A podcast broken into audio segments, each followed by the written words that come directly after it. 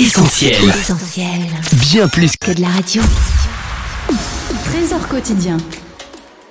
Les livres poétiques, deuxième partie. Chantez la louange du Seigneur.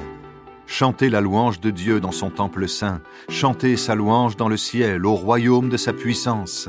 Chantez sa louange pour ses exploits. Chantez sa louange pour toute sa grandeur. Après le livre de Job vient le livre des psaumes. C'est le livre de l'adoration.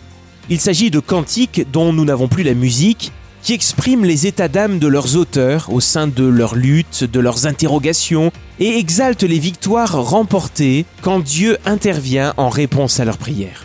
Le point culminant de ce livre des psaumes est le crescendo du psaume 150, où il est écrit que tout ce qui respire loue l'Éternel.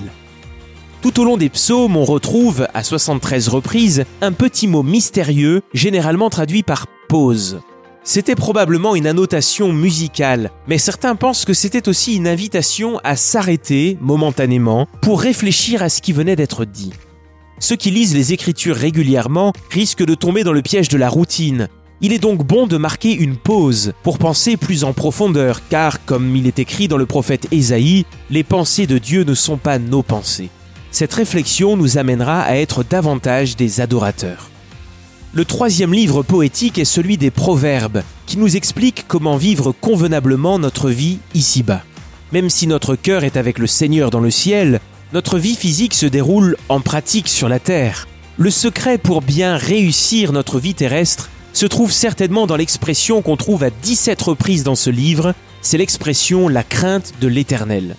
Craindre l'Éternel ne signifie pas qu'il faille être terrorisé par Dieu, mais que l'on ait un véritable respect pour sa personne, ses désirs, sa volonté. La crainte de l'Éternel est le commencement de la science. Dieu sonde les cœurs et les reins, aucune pensée ne lui est cachée.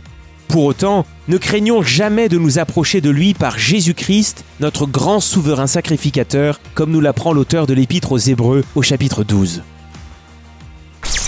C'était Trésor Quotidien, en partenariat avec Viens et Voix. Mettez du divin dans votre quotidien et retrouvez d'autres messages sur l'application mobile Trésor Quotidien. Retrouve tous nos programmes sur essentielradio.com.